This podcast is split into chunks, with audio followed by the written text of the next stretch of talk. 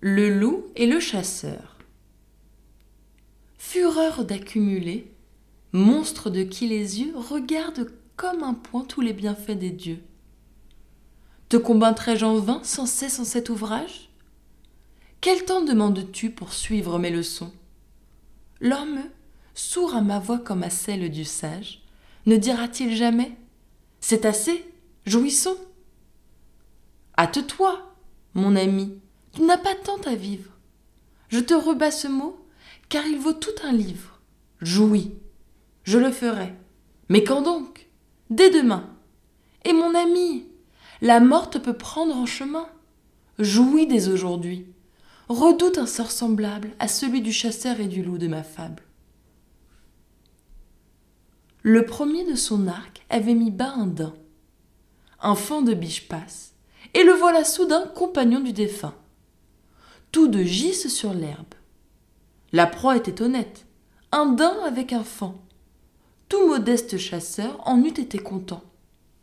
Cependant, un sanglier, monstre énorme et superbe, tente encore notre archer, friand de tels morceaux.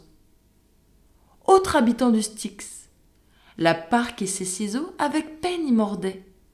La déesse infernale reprit à plusieurs fois l'heure au monstre fatal. De la force du coup pourtant il s'abattit. C'était assez de bien. Mais quoi? Rien ne remplit les vastes appétits d'un faiseur de conquêtes. Dans le temps que le porc revient à soi, l'archer voit le long d'un sillon une perdrix marcher. Surcroît chétif aux autres têtes, de son arc toutefois il bande les ressorts. Le sanglier, rappelant les restes de sa vie, vient à lui, le découd, meurt vengé sur son corps. Et la perdrix le remercie. Cette part du récit s'adresse au convoiteux. L'avare aura pour lui le reste de l'exemple. Un loup vit, en passant, ce spectacle piteux. Ô fortune, dit-il, je te promets un temple. Quatre corps étendus, que de bien. Mais pourtant il faut les ménager. Ces rencontres sont rares. Ainsi s'excusent les avares. J'en aurai, dit le loup, pour un mois. Pour autant, un, deux, trois, quatre corps, ce sont quatre semaines. Si je sais compter, toutes pleines. Commençons dans deux jours, et mangeons cependant la corde de cet arc. Il faut que l'on les fête de vrais boyaux. L'odeur me le témoigne assez.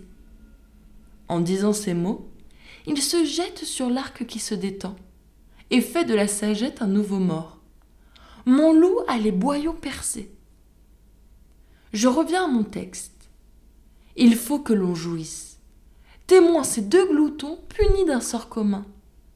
La convoitise perdit l'un, l'autre périt par l'avarice.